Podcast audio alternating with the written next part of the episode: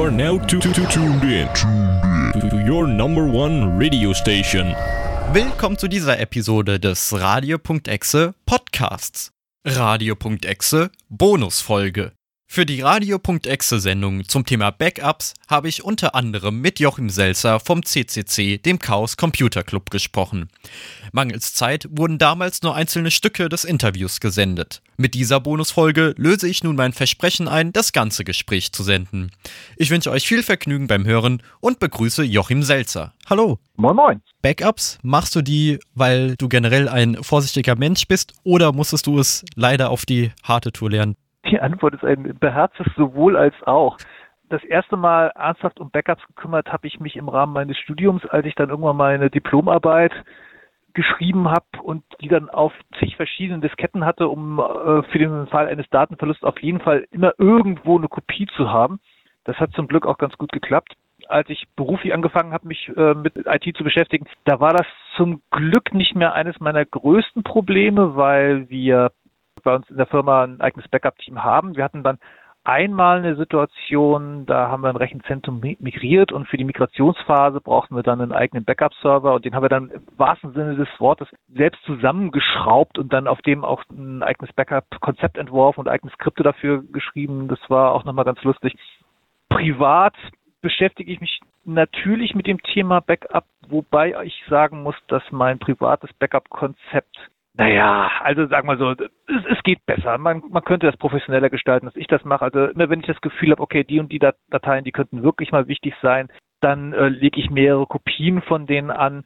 Aber es ist jetzt nicht so, dass ich ein durchgehendes Backup-Konzept habe. Ich nehme meinen Laptop und der wird alle 24 Stunden einmal sauber gesichert, sondern das ist eher so bei mir fallbasiert, dass ich die Dateien, bei denen ich der Meinung bin, die möchte ich auf keinen Fall verlieren, auch dann wegspeichere.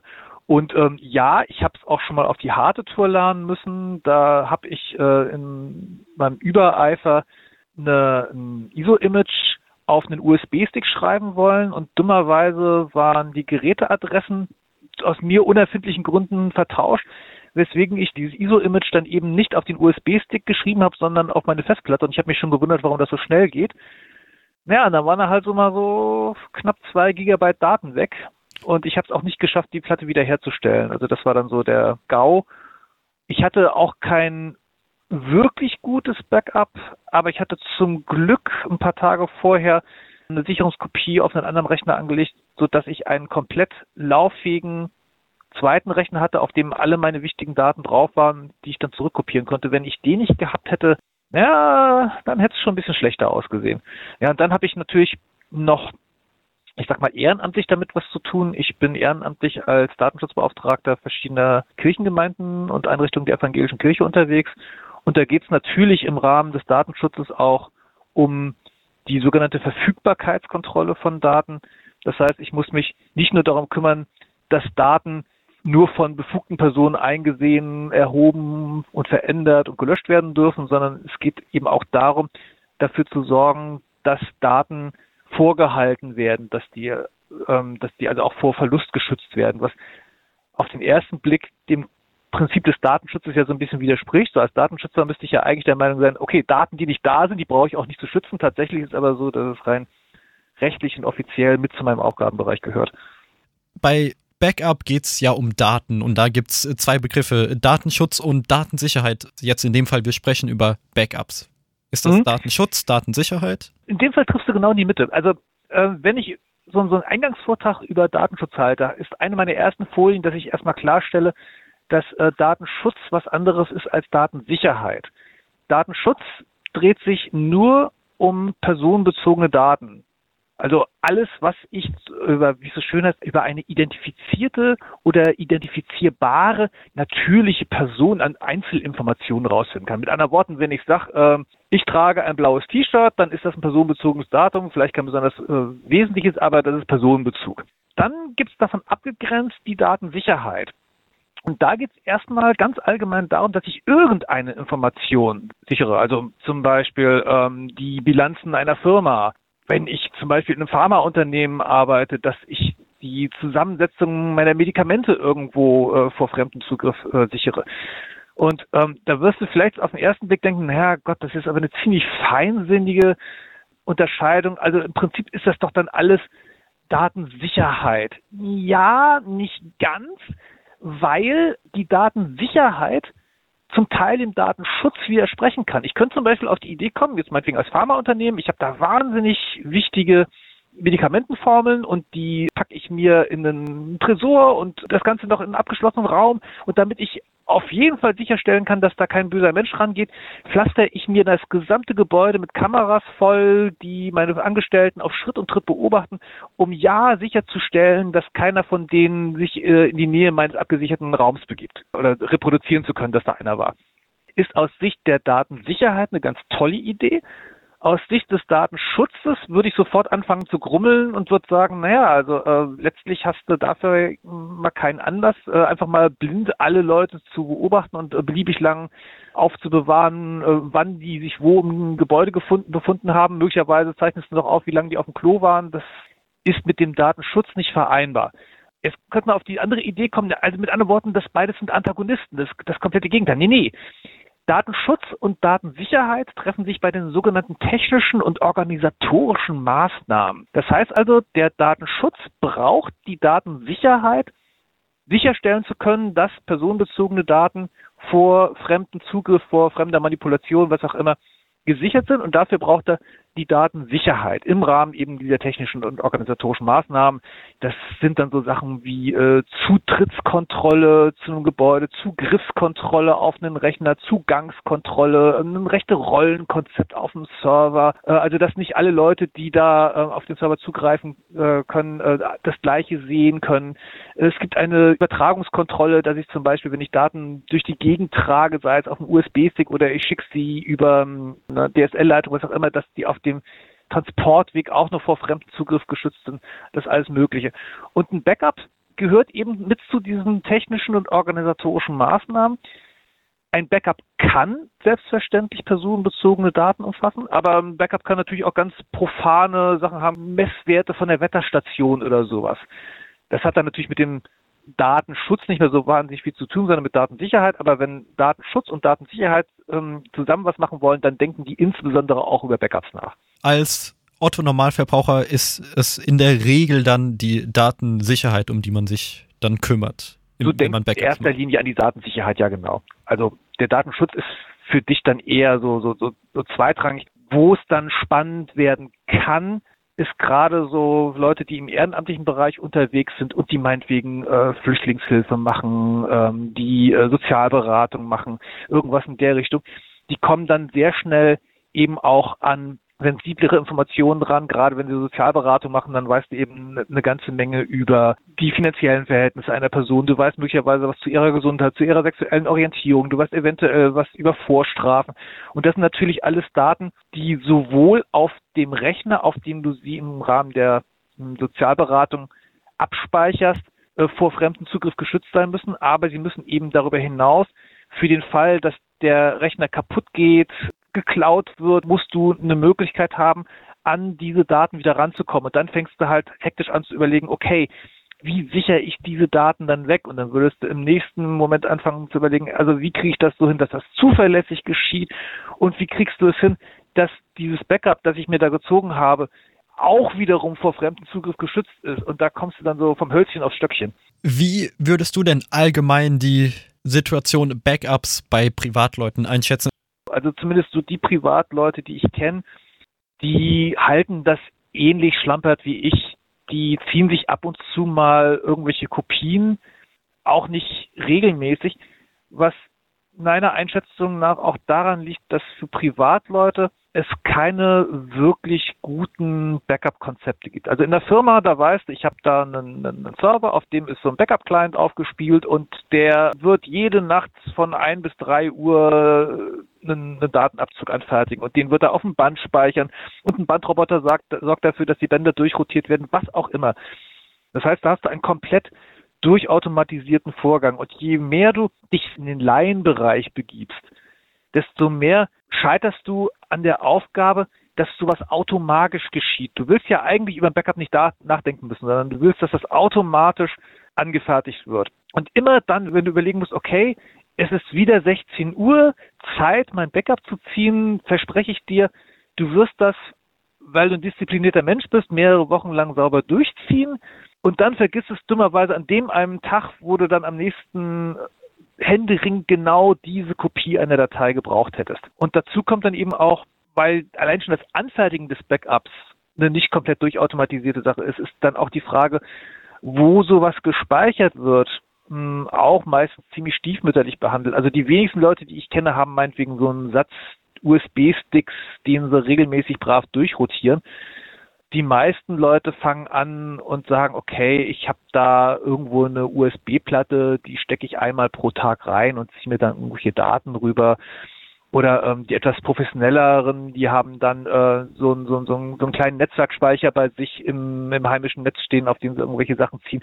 Oder die kopieren so ein Kram in, äh, auf ihren Cloud-Speicher, auf, auf ihre Nextcloud drauf oder äh, ihre Dropbox äh, oder ihr, ja, ihr Google Drive. Mehr oder weniger so ein, so, so ein händischer Vorgang. Das funktioniert, aber das hat eben auch so die diverse Probleme. Das geht erstens damit los, dass du so einen Cloud-Speicher ja im Zweifelsfall die ganze Zeit eingehängt hast oder so, so, so, so, so einen Sicherungsspeicher. Das heißt, der liegt in Form eines Laufwerks bei dir vor.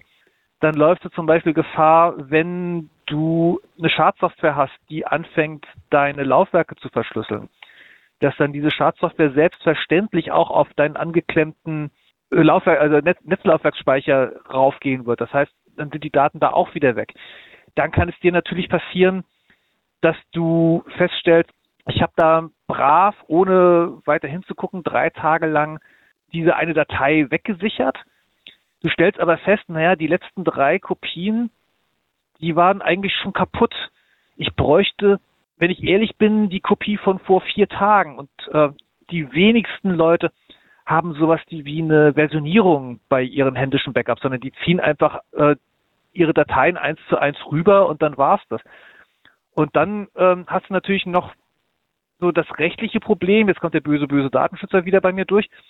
Wenn du irgendwelche personenbezogenen Daten auf einen Google Drive raufziehst oder auf eine Dropbox, dann musst du diesem Betreiber dieses Laufwerks natürlich auch vertrauen. Und äh, in Wirklichkeit steht da irgendwo in den Vereinigten Staaten so, so ein Netzwerkspeicher rum, von dem du eben nicht weißt, äh, wie sorgfältig der betreut wird und ob die äh, Leute sich an europäische Datenschutzstandards halten. Und äh, selbst wenn du sagst, ich pfeife auf diesen ganzen Datenschutzquatsch, sondern ich ziehe da trotzdem meinen Kram drauf, dann kann es ja durchaus sein, dass sich in deinen Backups Informationen befinden, bei denen du der Meinung bist, naja, die möchte aber auch letztlich nur ich sehen können. Da möchte ich nicht, dass da irgendwer anders drauf gucken kann. Und dann fängst du an, über so Sachen nachzudenken, wie Backups zu verschlüsseln oder sowas. Und dann kommst du da auch wieder äh, in ein neues Problem rein. Meinetwegen hast du dir ein gutes Konzept überlegt, wie du das Backup verschlüsselst. Aber dieser Schlüssel muss ja auch wieder irgendwo aufbewahrt werden. Und da musst du überlegen, okay, was mache ich denn für den Fall?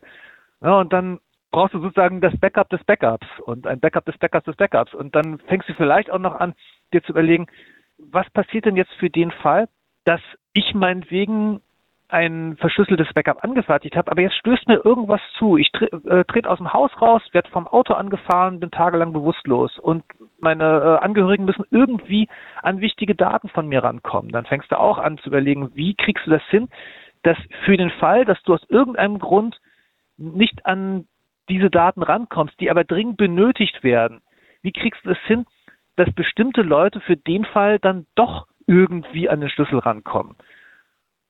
Und da beginnen diese Gedanken schon ziemlich feinsinnig zu werden. Ne? Interessant, wie schnell man dann vom Thema Backups zum Thema Tod gekommen ist. Als wir auch E-Mails hin und her geschrieben haben, habe ich auch geschrieben, dass ich mit meinen 18 Jahren da eigentlich noch überhaupt gar nicht äh, dran denken möchte. Aber leider. Du musst, das, ja nicht mal, du musst ja gar nicht mal tot gehen. Es reicht, wie schon gesagt, es reicht aus, dass, dass du die Treppe runterfällst und einfach ein paar Tage im Krankenhaus liegst ich glaube dir, dass das Thema Tod zum Glück noch ein sehr, sehr weit von dir entfernter Gedanke ist. Aber ein Unfall ist ein höchst realistischer Gedanke. Na klar, das äh, Leben ist nicht äh, ungefährlich. Ähm, du hast schon vorhin erwähnt, äh, Google Drive und damit, wo die meisten dann Daten hinsichern werden und dann das sogar auch äh, dann höchstwahrscheinlich automatisiert, ist unseren Smartphones zu verdanken, zu mhm. verschulden. Bei Android Smartphones ist es dann Google Drive, bei Apple Smartphones ist es dann die iCloud. Was denkst du darüber?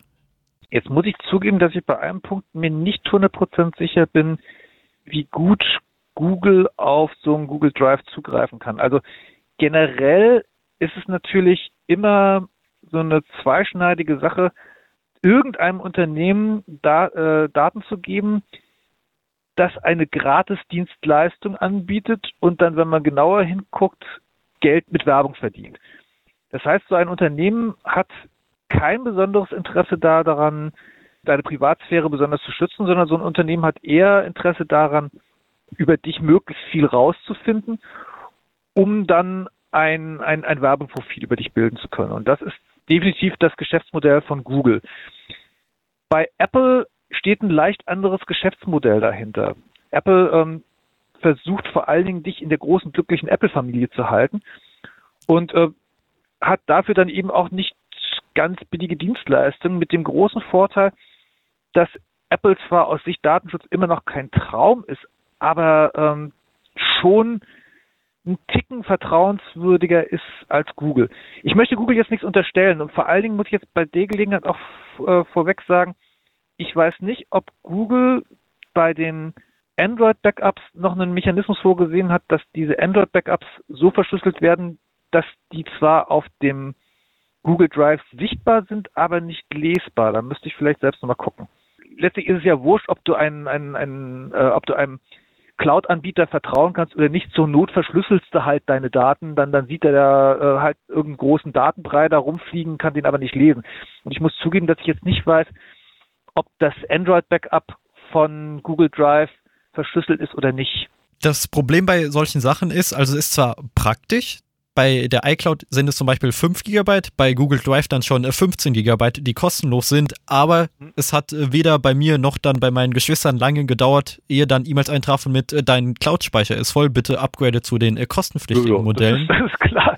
Und äh, dann ist ja auch dieser, diese Grundsicherung, würde ich mal behaupten, dann auch wieder weg. Dann wird das Smartphone auch nicht mehr gesichert. Ja, also mir ist das irgendwann mal aufgefallen, ähm, also für mich war es so ein Aha-Moment, weil ich immer glaubte, ja Gott, also ähm, ich bin ja, bin ja wahnsinnig schlau und ich habe mein, mein, meine Datenschutzeinstellungen so eingerichtet, dass, ähm, dass Google ganz, ganz wenig von mir weiß. Und äh, dann musste ich irgendwann mal mein Telefon komplett zurücksetzen, weil da ein Android-Backup nicht geklappt hatte.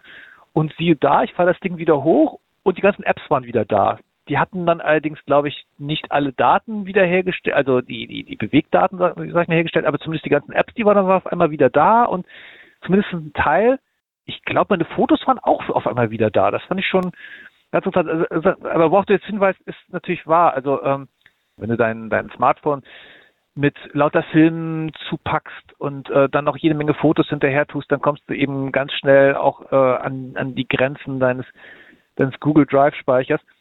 Und dann müsstest du eventuell nochmal über andere Möglichkeiten nachdenken, deine Daten wegzusichern. Meine Empfehlung wäre natürlich dann zu gucken, dass, dass du ähm, Daten, die dir sensibel erscheinen, dass du, dass du da vielleicht nochmal einen weiteren Verschlüsselungslayer drüber packst, aber das wäre dann auf jeden Fall ein weiteres Sicherungsmedium. Also was viele Leute machen, also das ist jetzt vielleicht für, für ein Smartphone nicht so der ideale Ansatz, was du zum Beispiel auch machen kannst, äh, du nimmst dir eine USB-Platte. Die Dinger kriegst du ja inzwischen für wirklich sehr moderate Preise in jedem Elektronikmarkt hinterhergeworfen und ziehst einfach mal auf Verdacht alles auf diese USB-Platte rauf, was dir so einigermaßen wichtig erscheint. Dann bist du paranoid, sagst, ich verschlüssel die Platte auch noch und dann guckst du bei Freunden vorbei und sagst denen hier, ich, ich leg mal die Platte bei euch ab. Das, wie heißt das? Ich glaube, das heißt das Eichhörnchen-Prinzip, dass du einfach überall so, so, so deine, deine, äh, deine, deine Backups verstreust.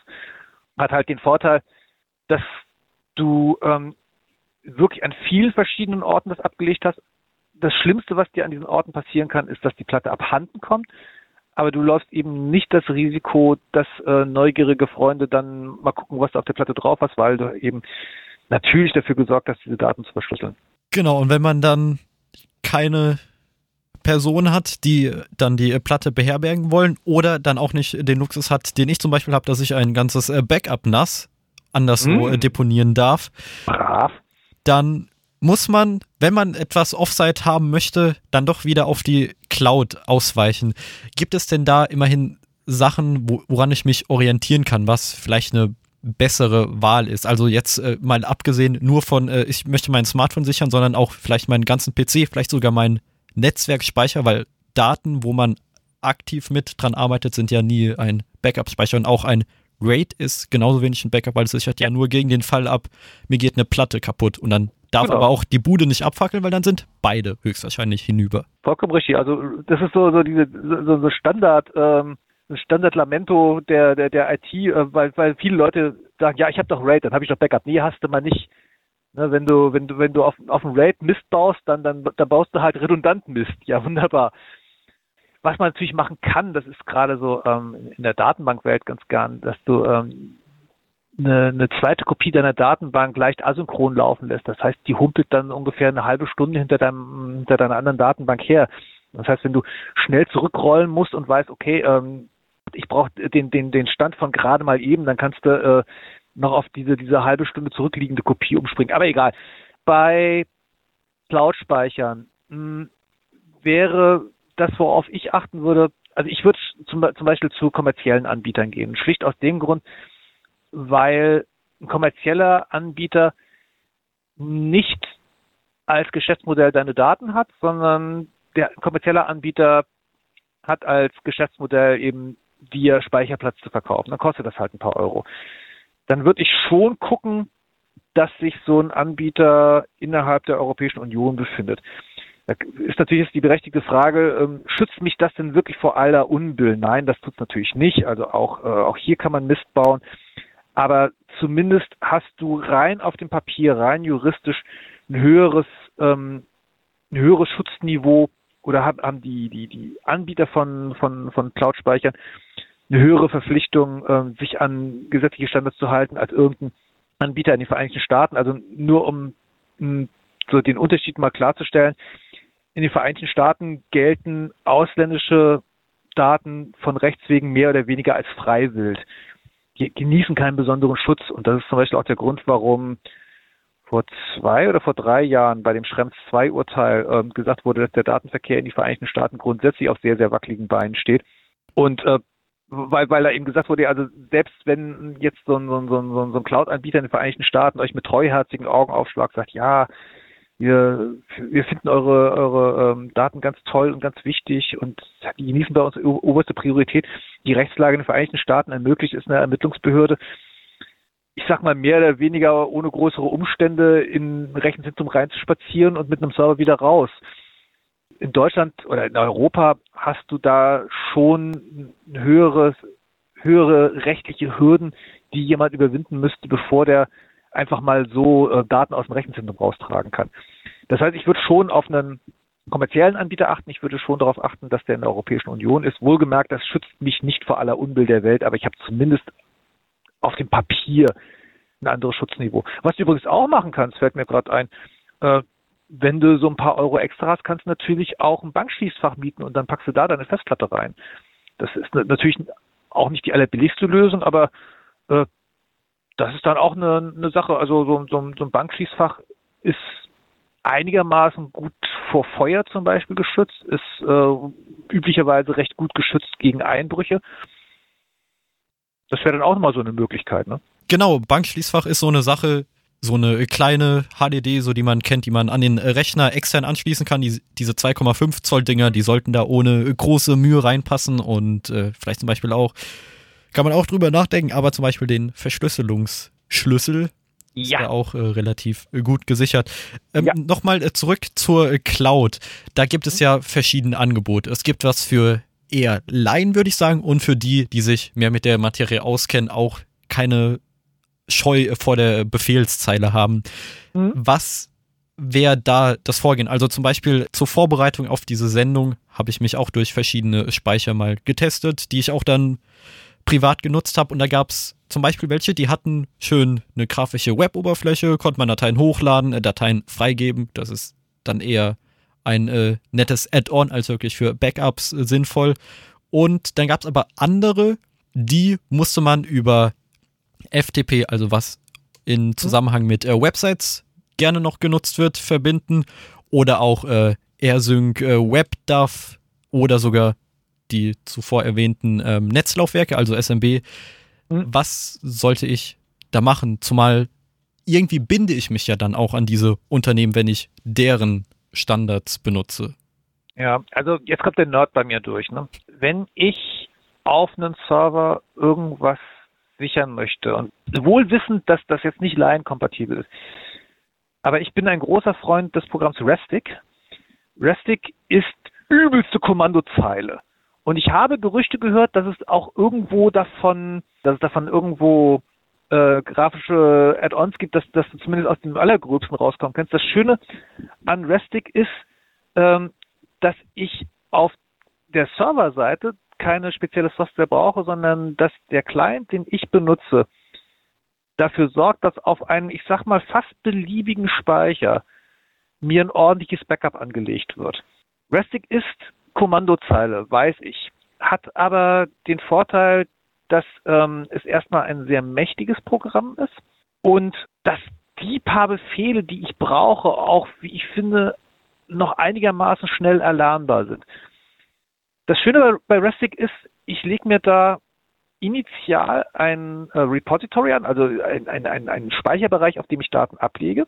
Und dieses initiale Kopieren meiner Daten darüber, das, ähm, das dauert halt eine Weile.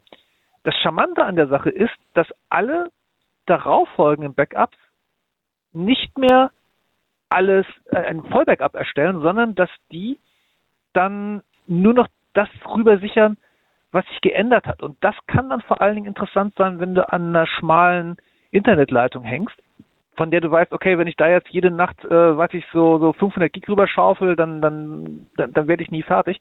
Du musst einmal dafür sorgen, dass dein initiales Backup drüben ist und dann sicherst du halt in regelmäßigen Abständen nur noch die, die, die, die, äh, die Änderungen rüber. Und das geht üblicherweise relativ flott. Also ich habe das auch schon bei so einem äh, Beratungszentrum, das da bei mir in der, in der Gegend ist, äh, gemacht. Also da ging es nämlich genau um das Problem. Die hängen an einer ziemlich gammeligen DSL-Leitung dran. Die können gar nicht pro Nacht ein volles Backup fahren, aber den habe ich dann Restic eingerichtet und äh, den schiebe ich jetzt, also das erste Erstellen des Backups hat tatsächlich ein paar Tage gedauert, aber seitdem können wir dann eben sehr geschmeidig ähm, jede Nacht, ich glaube innerhalb von einer Viertelstunde, die sich ändernden Daten rüberschieben. Das finde ich schon mal ganz hübsch. Und was an Restic noch dazu kommt und äh, in meinen Augen Restic zu einem sehr attraktiven Programm hat, erstmal merkt sich Restic Versionsstände. Dann bist du nämlich für den Fall ganz gut abgesichert, dass du feststellst, oh mein Gott, ich muss an Dissertation.doc rankommen, aber ich brauche eben nicht die Version, die ich zuletzt abgelegt habe, sondern ich brauche die Version vom Montag, weil ich ab Dienstag absoluten Käse geschrieben habe. Und dann kannst du eben dem Restic sagen, hör mal, ich brauche nicht das Backup von jetzt, sondern ich also das letzte Backup, sondern ich brauche ähm, die, die Version vom, von vor vier Tagen oder sowas. Dann geht das auch. Das finde ich auch sehr schön. Und was dazu kommt, für die Leute, die ähm, jetzt nicht jede Datei mit einem einzelnen Kommando aus dem Backup rausprügeln wollen, kann man dem Restic sagen, hier gib mir mal, ähm, also binde mir bitte mal das Backup ein wie ein Laufwerk. Und dann kann ich mich auf so einem virtuellen Laufwerk, das in Wirklichkeit das Backup ist, so bewegen, wie ich mich auf einem normalen mh, hm, Laufwerk auch sonst bewegen würde. Das finde ich schon mal ganz angenehm. Und äh, das Schöne ist halt, dass dieses, ähm, dass ich Restic eben anpassen kann, woran ich will. Also wenn ich jetzt meinetwegen äh, irgendwo eine, eine, einen SMB-Speicher habe, dann pumpe ich das auf, auf den SMB-Speicher rüber. Äh, wenn ich dann der Meinung bin, ach nee, ähm, ich habe da drüben einen FTP-Server stehen, dann kopierst du den ganzen Kram halt auf den FTP-Server rüber, auch kein Problem. Ähm, du kannst Restic sagen, äh, ich habe einen SSH-Zugang auf der Maschine, dann gehst du mit SSH auf das, äh, pumpst den ganzen Kram mit SSH rüber. Also du hast ähm, sehr viele Möglichkeiten, dem Restic zu sagen, was der Server, auf dem du die Daten ablegen möchtest, an, an Protokollen spricht und bist dann natürlich äh, relativ unabhängig. Also wenn du dich mit Gedeih und an einen Cloud-Anbieter hängst, kannst du natürlich machen. Aber dann bist du natürlich auch darauf angewiesen, also dass du mit dem glücklich wirst. Und bei Restic hast du halt die Möglichkeit so, du, du suchst dir praktisch den, ähm, den Speicherdienstleister aus, den du haben willst. Ach so, und was ich ganz vergessen habe, Restic speichert selbstverständlich verschlüsselt ab. Das heißt, dann kannst du auch auf irgendein Medium was pusten, von dem du befürchten musst, okay, da haben noch andere Leute drauf Zugriff oder ähm, das kann auch mal verloren gehen, kein Problem. Die kriegen das halt nicht gelesen. Zu Restic habe ich nochmal dann eine ganz kurze Nachfrage. Du sagtest, dass man, dass man das Ganze auch als Netzwerkspeicher, als unter Windows dann äh, über SMB einbinden kann. Aber hat es dann nicht wieder dieselbe Gefahr, dass wenn mein PC attackiert wird und ja. Netzlaufwerk verschlüsselt, dass dann eben auch das Backup hinüber ist? Das, ja, da hast du vollkommen recht. Also ein Laufwerk, das ständig eingebunden ist, läuft immer Gefahr, dass, dass es beim Ransomware-Fall zum Beispiel äh, mit, mit gelöscht oder mit verschlüsselt wird. Das ist wahr. Also was du in so einem Fall vielleicht machen kannst, ist zu sagen, ich äh, stöpsle meinen Backup-Speicher immer nur dann an, wenn ich das Backup auch wirklich starten möchte.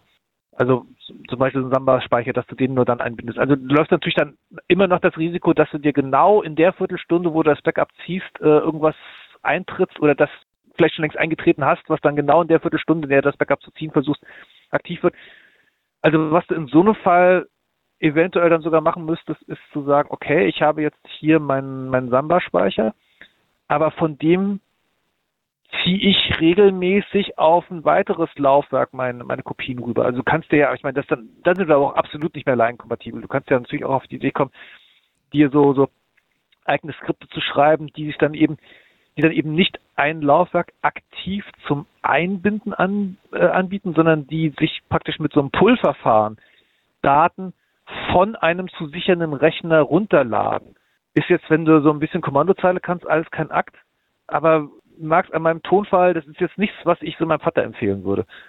Ja, also tief in deinem Herzen willst du halt rotierendes Backup haben. Ne? Also für den Fall, dass das gerade in dem, also allein schon, weil ja auch egal welches Speichermedium du verwendest, die Dinge nie ewig halten. Also ähm, mir ist es auch erst wieder vor kurzem passiert, dass mir eine externe ähm, Festplatte abgeraucht ist. Die hatte einfach ihre mechanische, ihre ihr mechanisches Lebensende erreicht.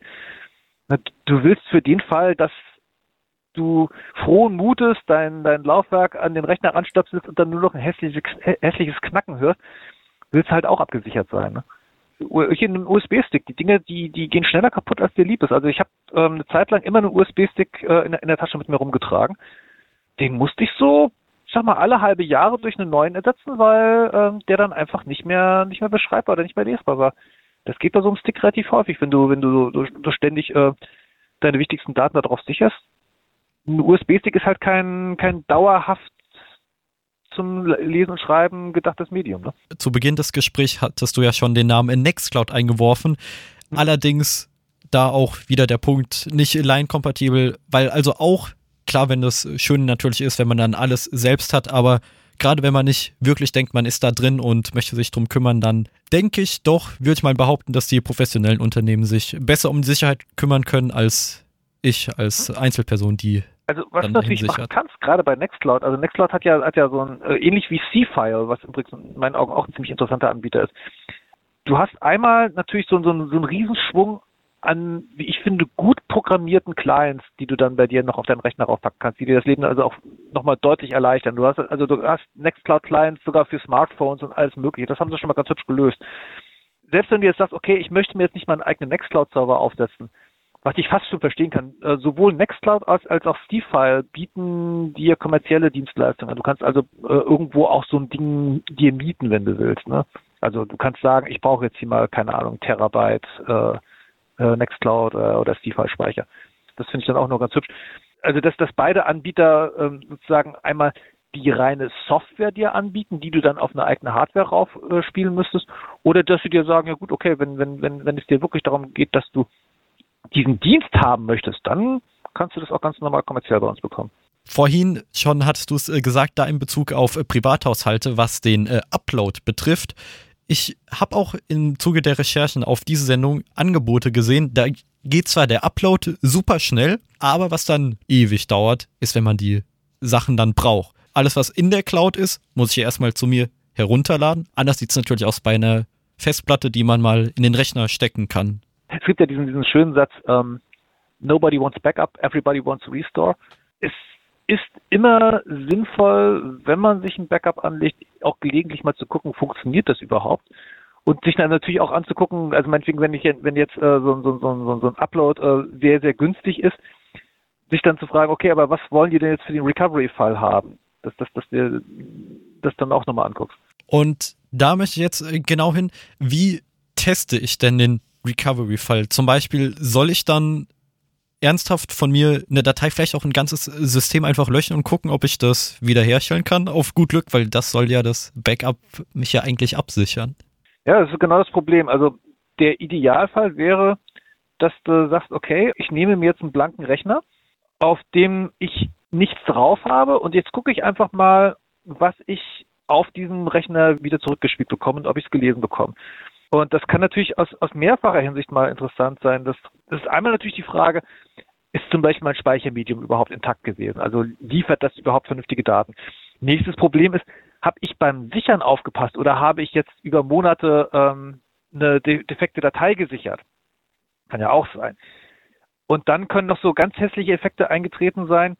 Tu mal so, dein, dein, dein alter Rechner ist ja abgeraucht, aber ähm, du sagst überhaupt kein Problem. Ich habe ja eine, eine Komplettsicherung, ich muss einfach nur meinen, meinen neuen Rechner einstecken und dann spiele ich alles zurück. Was kann bitte schön groß schiefgehen? Naja, was schiefgehen kann, ist, dass du zum Beispiel ähm, auf dem neuen System die alte Software gar nicht mehr ans Laufen kriegst. Und äh, dann auch angewiesen bist, auf eine neue Version dieses Programms umzusteigen. Und die dummerweise kann die alten Daten nicht mehr lesen und so ein Spökes. Also das heißt also, was wirklich gut und empfehlenswert wäre, regelmäßig zu gucken, was würde denn jetzt passieren, wenn wirklich der GAU eintritt, mein Rechner ist geklaut worden, ist, ist äh, runtergefallen, Festplatte total schaden, was auch immer. Ich muss irgendwie an meine Daten wieder rankommen. Geht denn das irgendwie? Und sich dann für so einen Fall einen, einen Rechner bereitzuhalten, auf dem man zumindest so mal die, die wichtigsten Recovery-Operationen durchführen und gucken kann, ob die überhaupt so funktionieren, wie man sich das vorstellt. Und sei es, dass du einen alten, ausgemusterten Laptop hast, um festzustellen, kann ich denn zum Beispiel, keine Ahnung, meine, meine Mails ähm, aus dem aus dem Backup auf diesen Rechner wiederherstellen. So die ganzen Plattensachen. Ne? Und wie schon gesagt, kann ich die Daten, also kann ich die, die alten Programmdaten, die ich da abgelegt habe, von der, mit der neuen oder mit einer anderen Programmversion immer noch lesen. Was passiert denn dann eigentlich? Wenn, wenn ich mir Mails zurücklade, äh, dann kann es durchaus sein, dass ich vielleicht die eigentliche Mail-Datei brav gesichert habe, aber mein Mail-Programm äh, noch zusätzlich so eine Indexdatei verwaltet. Und dass ich dann ohne diese Indexdatei möglicherweise mit dieser Mail-Datei nichts anfangen kann oder zumindest nochmal irgendwelchen Zusatzaufwand betreiben muss, um mir diesen Index wieder neu erstellen zu können. Und bei so einem Fall muss ich natürlich auch nachgedacht haben. Also habe ich überhaupt alles gesichert, was ich brauche? Oder habe ich äh, irgendeine wichtige Datei übersehen? Das kann ja auch schnell passieren. Also dann höre ich so ein bisschen raus aus den letzten Sätzen, wenn man nicht hundertprozentig weiß, was man tut und sich es erlauben kann, dann einfach lieber alles sichern. Ja, also das schadet zumindest nichts, ne?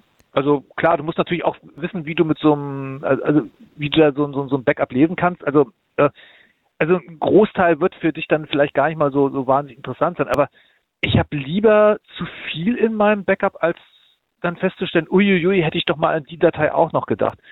Ich glaube, es ist unrealistisch zu erwarten, dass du jeden Freitagabend eine Totalsicherung deiner, deines 2 Terabyte Systems ziehst. Das glaube ich jetzt mal nicht.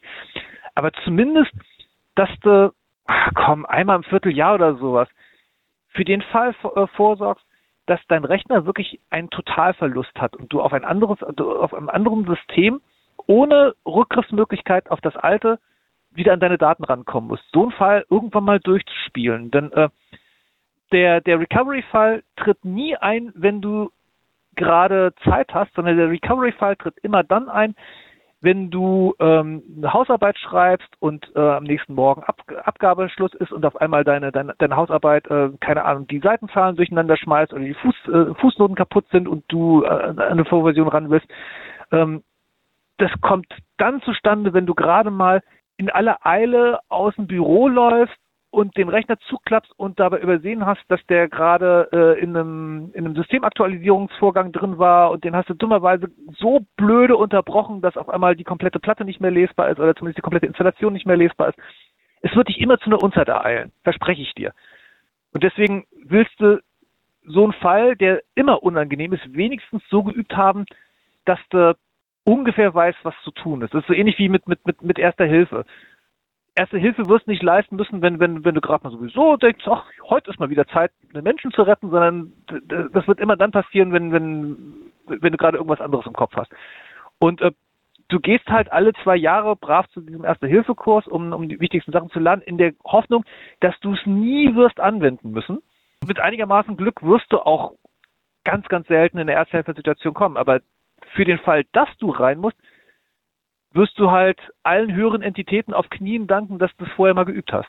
Ich muss ja zugeben, ich mache Backups, weil ich ein äh, fauler Mensch bin. Das klingt zwar erstmal widersprüchlich, aber ich gehöre auch zu den Leuten, die einfach alles sichern. Also genauso was wie hm. Musik. Wenn jetzt die Platte kaputt gehen sollte, gut, dann ist das, was ich machen muss. Ich müsste nochmal alle CDs nochmal hernehmen, nochmal in den PC schmeißen und digitalisieren oder auch die Songs, die man online gekauft hat, sich wieder erneut herunterladen. Wäre jetzt außer der Zeit, die man dafür opfern müsste, nicht das Drama. Oder zum Beispiel, was ich Anfang des Jahres angegangen bin. Ich habe unsere äh, Filme digitalisiert und das war schon ein Prozess, der hat locker einen Monat gedauert, was ich auch. Glaube ich dir sofort.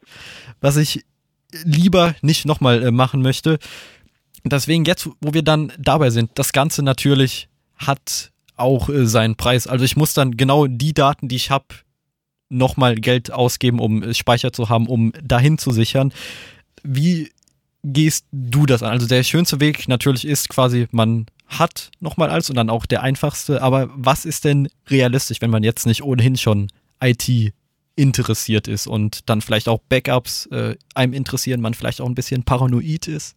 Ich bin ja auch ein kleiner Schluri, was, was Wegsichern von Daten angeht. Also ich habe inzwischen angefangen, mit Datensicherung möglichst weit um mich rumzuschmeißen. Also ich habe zum Beispiel so, so ein paar so ein paar geschäftliche Sachen, die habe ich auf mindestens zwei verschiedenen Cloud-Speichern liegen. Und an die Dinger muss ich auch immer mal wieder ran. Also die zu haben, ist, ist allein schon wichtig, wenn ich mal wieder mit dem Finanzamt reden muss. Ich fange jetzt also an, wenn, wenn, wo immer ich gerade mal so ein bisschen Speicherplatz habe, diesen Speicherplatz dann, dann einfach mal mit ein paar Daten zuzurotzen, die ich gerade, von denen ich der Meinung bin, dass, dass, dass die gerade mal äh, weggesichert gehören.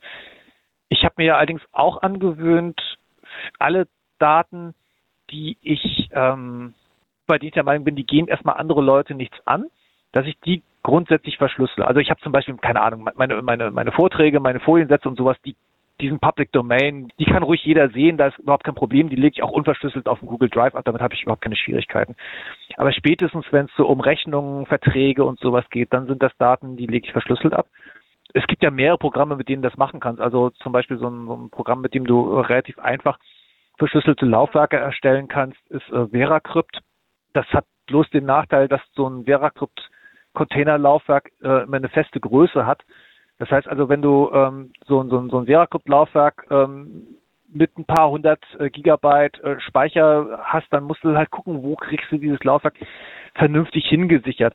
Dann gibt es noch andere Programme, mit denen du ähm, so, so eine Verschlüsselung auf einem, auf einem Cloud-Speicher durchführen kannst, wo du dann eben nicht wie bei VeraCrypt so, so eine große Containerdatei anlegst, sondern wo praktisch dateiweise eine Verschlüsselung stattfindet. Da würden jetzt Puristinnen sagen, ja, das geht aber nicht weit genug. Aber ich bin der Meinung, es stellt einen ordentlichen Kompromiss zwischen Datensicherheit und Handhabbarkeit dar. Da gibt es also auch diverse Programme, die das machen. Also mir fällt zum Beispiel auf Anhieb, äh, ohne dass das jetzt eine Empfehlung ist, der Kryptomator ein.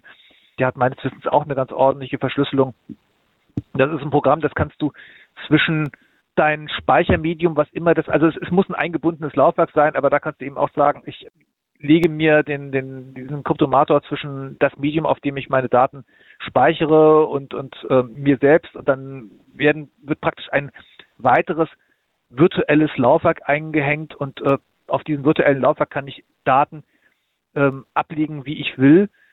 Das Ganze wird dann transparent an mein, an mein NAS, an mein SMB-Laufwerk, was auch immer weitergereicht, sodass ähm, mir beim Arbeiten gar nicht auffällt, dass ich verschlüssel, tatsächlich aber wird jede Datei für sich genommen, dann auf dem Zielmedium verschlüsselt und das halte ich dann eben für ganz sinnvoll, gerade so bei, bei, bei, bei, bei Cloud-Speichern, denen ich nicht so, so ganz über den Weg traue, auf jeden Fall für irgendeine Form von Verschlüsselung zu, zu sorgen.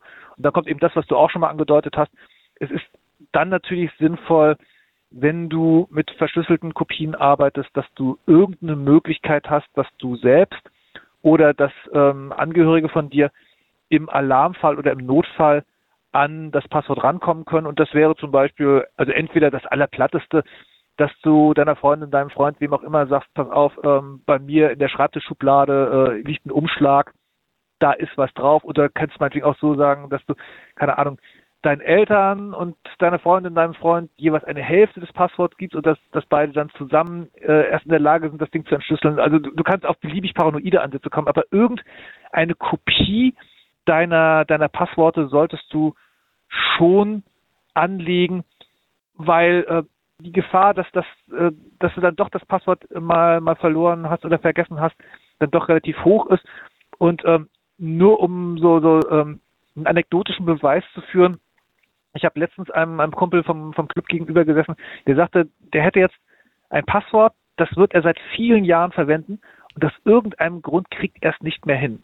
Er hat sich, also er weiß grob, wie es aussehen muss, aber er äh, hat aus irgendeinem Grund plötzlich vergessen, wie es im letzten Detail aussieht. Und er, also er saß vor einem Rechner mit einer, komplett verschlüsselten Platte und er kam uns verrecken an diesen Schlüssel, äh, an, an diesen Rechner nicht mehr ran, weil er das Passwort nicht mehr 100% drauf hatte. Und für so einen Fall ist es halt immer gut, wenn du irgendwie eine Möglichkeit hast, an, an, an dieses Passwort in ganz platt aufgeschriebener Form nochmal ranzukommen.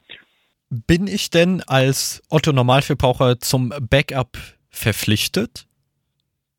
Nö, ist ja dein persönliches Risiko. Also sagen wir so, du, du kannst natürlich Stress bekommen, wenn du, keine Ahnung, deine, deine, deine zum Beispiel deine gesamten geschäftlichen Unterlagen äh, gescannt hast und, und äh, als PDFs meinetwegen bei dir auf der Platte liegen hast und dann äh, raucht dir die Platte ab und vier Wochen später will das Finanzamt irgendwelche Belege von dir nochmal sehen. Dann ist das natürlich blöd, aber im Prinzip dein eigenes Risiko. Also ich wüsste jetzt nicht, dass es irgendwo eine rechtliche Verpflichtung für Privatpersonen gibt, Backups anzufertigen. Wie schon gesagt, du kannst Stress bekommen, wenn du dem, meinetwegen dem Finanzamt oder irgendwem anders bestimmte Belege nicht beibringen kannst. Ähm, oder meinetwegen Zeugnisse, die dir nur noch in digitaler Form vorliegen, weil dir irgendwann mal äh, das Original abhanden gekommen ist. Aber selbst da, du kommst ja an die meisten Unterlagen mit entsprechendem Aufwand wieder ran. Interessant wird dann bei, für den Fall, den ich ganz am Anfang mal skizziert habe, dass du ähm, eben nicht 100 Prozent privat unterwegs bist, sondern noch irgendein Ehrenamt hast und im Rahmen dieses Ehrenamts Daten hast, die bestimmte Aufbewahrungsfristen haben. Dann kannst du ganz schnell in so eine Situation kommen, dass du im Rahmen deiner ehrenamtlichen Arbeit auch Kopien dieser Daten vorhalten musst. Und das kann dann eben ziemlich schnell ziemlich ärgerlich werden, denn Ehrenamtliche sind ja so die ganz armen Säue, die tragen, ich drück's mal überspitzt aus, die volle Verantwortung, bekommen aber praktisch keine materielle Unterstützung. Da wird denen dann gesagt, ja, du kannst gerne für uns ehrenamtliche Arbeit machen. Das Risiko, dass da irgendwas schief geht, trägst du mal bitte schön alleine und äh, glaub bitte ja nicht, dass wir dir sowas zur Verfügung stellen wie ein Dienstrechner oder sowas. Ist die überspitzte Version, aber gerade so, so Ehrenamt ist, was solche Sachen angeht, wie zum Beispiel das Einhalten von rechtlichen Rahmenbedingungen, ein undankbares Geschäft. Durch die Corona-Pandemie wurden Leute schlagartig ins Homeoffice versetzt, mussten dann auf ihren privaten Geräten arbeiten und dementsprechend haben sich dann da auch Firmendaten unter Umständen angesammelt oder zum Beispiel auch man hantiert mit mehreren Sticks, die sowohl private als auch äh, Firmendaten beinhalten. Jetzt bin ich ein vorsorglicher Mensch und mache Backups. Kann ich dadurch in Schwierigkeiten geraten, wenn ich plötzlich dann auch Firmendaten auf meiner privaten Infrastruktur sichere oder dann vielleicht sogar zu Google Drive und damit in die Staaten? Disclaimer vorweg, ich bin ehrenamtlicher Datenschutzbeauftragter, aber ich bin kein Jurist. Das heißt, was ich, was jetzt kommt, ist eine, eine Laienmeinung. Ne? Also, ja, du kommst in Teufels Küche. Wenn ich jetzt meine Firmendaten auf dem Google Drive oder sonst irgendwo ablege, dann komme ich doppelt in Teufels Küche, weil ähm, im Zweifelsfall ähm, ich kann nicht das, ähm, also weil, weil ich dann rechtlich ein Problem bekomme. Kurzfassung, Langfassung. Erstmal gehören die Daten deiner Firma eben deiner Firma und nicht dir. Das heißt, du wirst auf jeden Fall, selbst wenn nichts weiter schiefgegangen ist, ein Problem bekommen, diese Daten nach Ende der Homeoffice-Zeit wieder loszuwerden.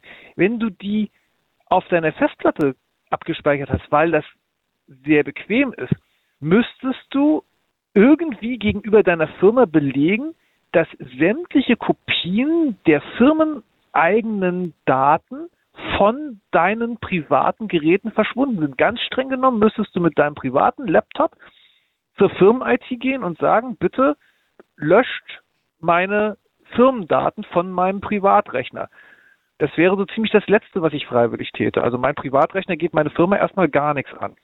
Das, was du machen kannst, oder sagen wir so, von vornherein hättest machen müssen, Konjunktivus Irrealis, du hättest die Firmendaten niemals auf deinen privaten Rechner äh, gelangen lassen dürfen, sondern du hättest die immer auf einen separaten Stick, auf dem sich auch nur Firmendaten befinden, legen dürfen.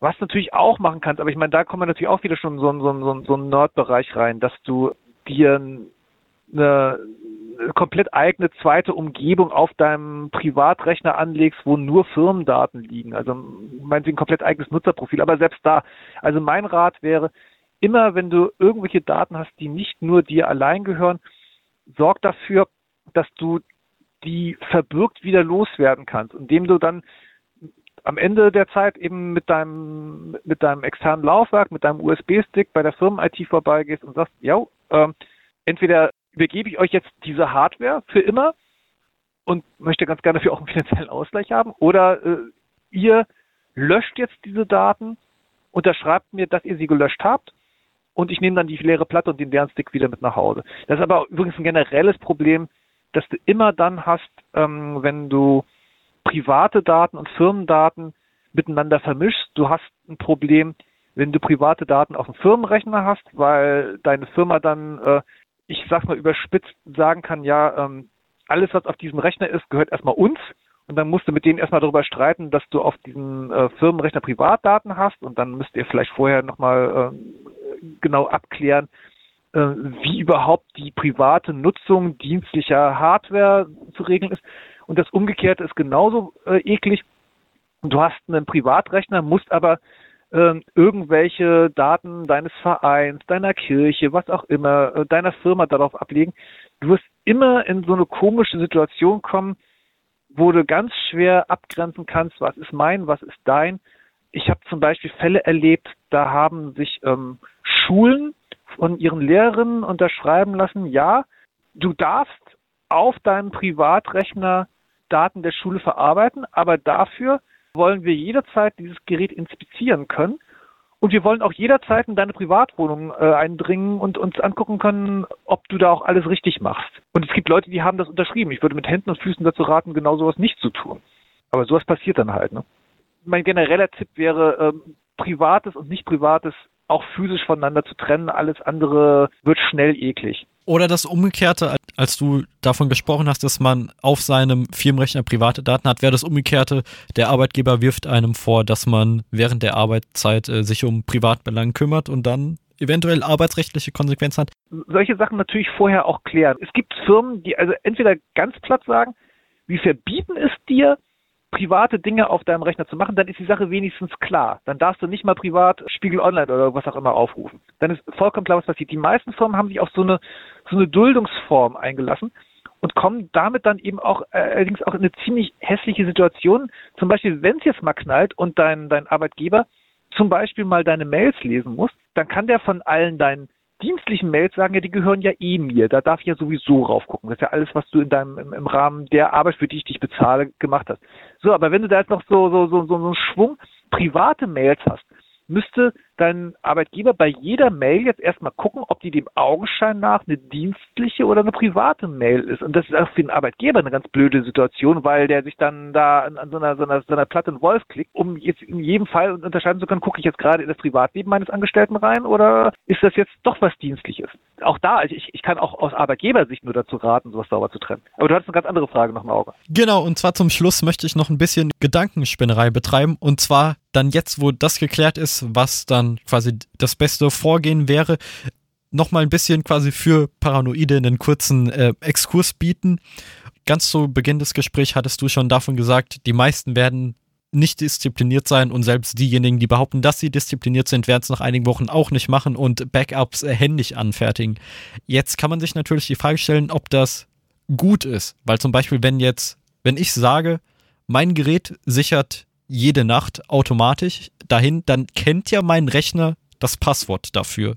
Heißt, wenn jemand äh, dann Zugang zu meinem Rechner hat, könnte er ja dann auch das Backup beschädigen. Du kannst einer ordentlichen Backup-Software ziemlich genau sagen, was sie lesen darf und was nicht. Und das kann, kannst du dir so, so, so, so, so, ich sag mal, einen Agent bauen und der darf auf Dokumente, Fotos und Videos zugreifen, auf die drei Verzeichnisse. Das hast du dem Ding in der Konfigurationsdatei beigebracht. Und jetzt kommt der Backup-Server und authentifiziert sich gegenüber deinem Agent oder deinem Backup-Client. Damit lockt er sich nicht wirklich auf dein System an, sondern er redet direkt mit der Backup-Software sagt, pass auf, hier, ich bin dein Backup-Server, worauf dann der, der, der, der Client sagt, ja, das, das kann ja jeder behaupten, hast du dein Passwort oder hast du einen Key, mit dem du dich ausweisen kannst und dann kann er das eventuell auch. Und dann redet wirklich Backup-Software mit Backup-Software. Das heißt, das Backup-Programm oder der Backup-Server lockt sich in dem Sinn nicht mit deinen Rechten auf deinem Account ein, sondern er redet dediziert nur mit dem Programm, das du für das Backup vorgesehen hast. Und diesem Programm hast du vorher äh, mitgegeben, worauf es überhaupt zugreifen darf. Und damit bist du bei ordentlich geschriebener Software ziemlich gut davor, behaupte ich mal. Generell, was ja auch so ein bisschen deine Frage war, also will ich überhaupt ein Backup haben? Und äh, letztlich, ja, willst du. Es kommt immer wieder vor, dass, dass, dass dir eine, eine Datei kaputt geht und du dann das zurückspielen willst. Also ich behaupte, selbst ein, ein, ein lückenhaftes Backup, selbst ein schlechtes Backup ist mal als Daumenregel besser als gar kein Backup. Wenn man dann auch noch die rechtlichen Rahmenbedingungen einhält, dann sollte das auch gut sein. Wenn ich dir jetzt richtig folgen konnte, dann hieße das aber, dass ich für mein Backup die sogenannte Pull-Methode anwende, heißt mein Backup-Ziel holt sich selbst die Daten und nicht ich sende ein Backup.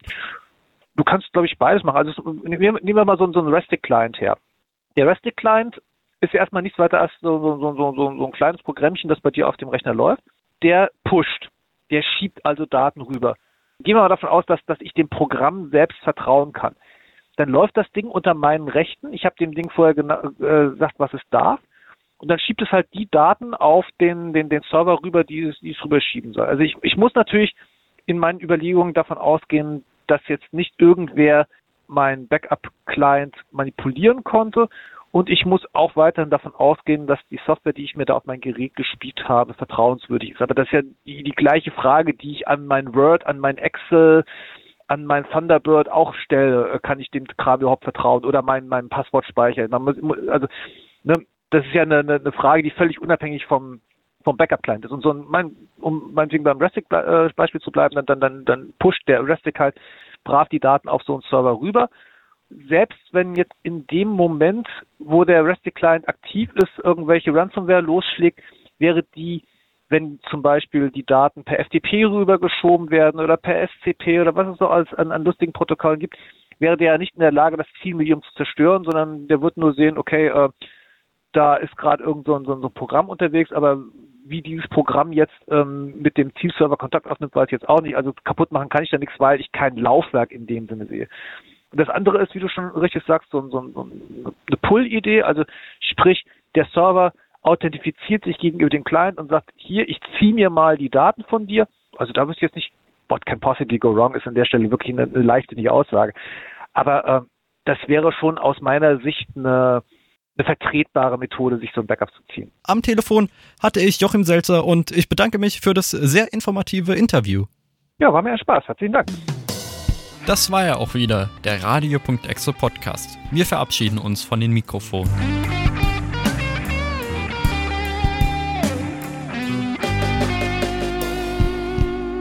Das Technikmagazin Radio.exe hört ihr wie immer jeden vierten Sonntag im Monat ab 17 Uhr bei Radio Darmstadt via UKW 103,4 MHz, per DAB Plus von Juli bis Dezember oder im weltweiten Stream unter live.radiodarmstadt.de.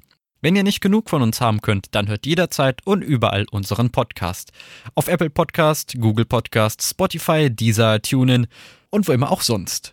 Alle relevanten Links findet ihr auf unserer Website radioexe.de. Überall dort, wo es geht, freuen wir uns über Lob, aber auch Tadel. Wenn ihr uns kontaktieren möchtet, geht das entweder per E-Mail radio.exe@radiodarmstadt.de. Auf Social Media findet ihr uns unter dem Benutzer Radio Exe Radar oder klingelt euch zu unseren Sendezeiten durch. Die Telefonnummer lautet 06151 87000. Ich sag's nochmal 06151 87000. Bleibt Radio Darmstadt weiterhin treu und hört unsere wöchentliche Sendung Young Power. Diese Show produzieren wir samstags live on air ab 17 Uhr. Macht's gut, haut rein und ciao.